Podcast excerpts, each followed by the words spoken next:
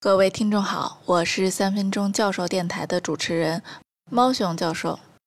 最近，霍金、比尔·盖茨等专家频繁表示，对无法掌控的人工智能发展趋势十分担忧。想想也是，从围棋九段李世石到富士康的流水线工人，无论脑力还是体力活动，在人工智能面前，通通歇菜。最近听说故宫的售票员都被二维码取代了。毕竟机器从不忘事、不疲倦、不请假、不要求加薪，绝对是光荣榜上的十佳雇员。别说底层岗位了，就连摩根大通这种精英扎堆的公司，都被这股人工智能浪潮冲击得不轻。虽然摩根大通已经摆脱了金融危机，但是它的江湖地位也日益受到新进公司的挑战。无奈的摩根大通也只好主动牵手人工智能，卖力跨界演出。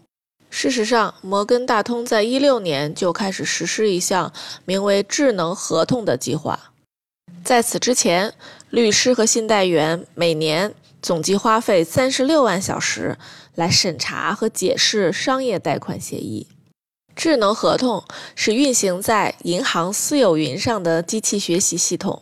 不仅可以缩短审查文件所需的时间，还显著降低了贷款服务人为错误的数量。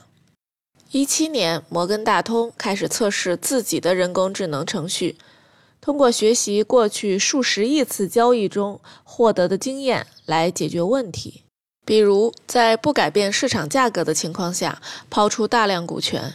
另一方面，瑞典银行、美国银行、新加坡银行陆续推出了自己的语音虚拟助手。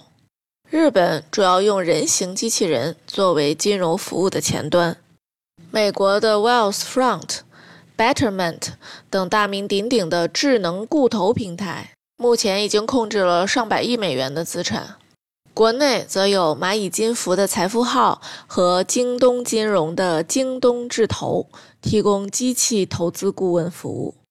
所有这些发生在金融行业的变革，可以用 FinTech 来概括。FinTech 并不是一种感冒药，它是 Finance 金融和 Technology 高科技的合并。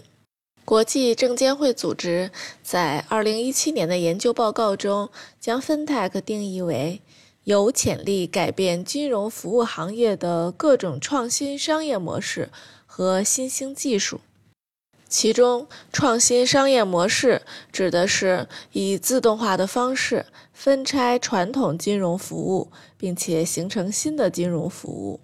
例如，股权众筹平台、P2P 借贷平台、机器人顾问、社交交易平台。新兴技术指的是认知计算、机器学习、人工智能和区块链这些新技术。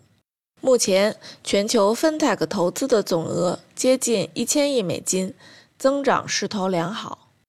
计算能力的增长、数据处理成本的下降。数据体量的指数级增长，以及开源平台的出现，都为 FinTech 快速发展提供了机遇。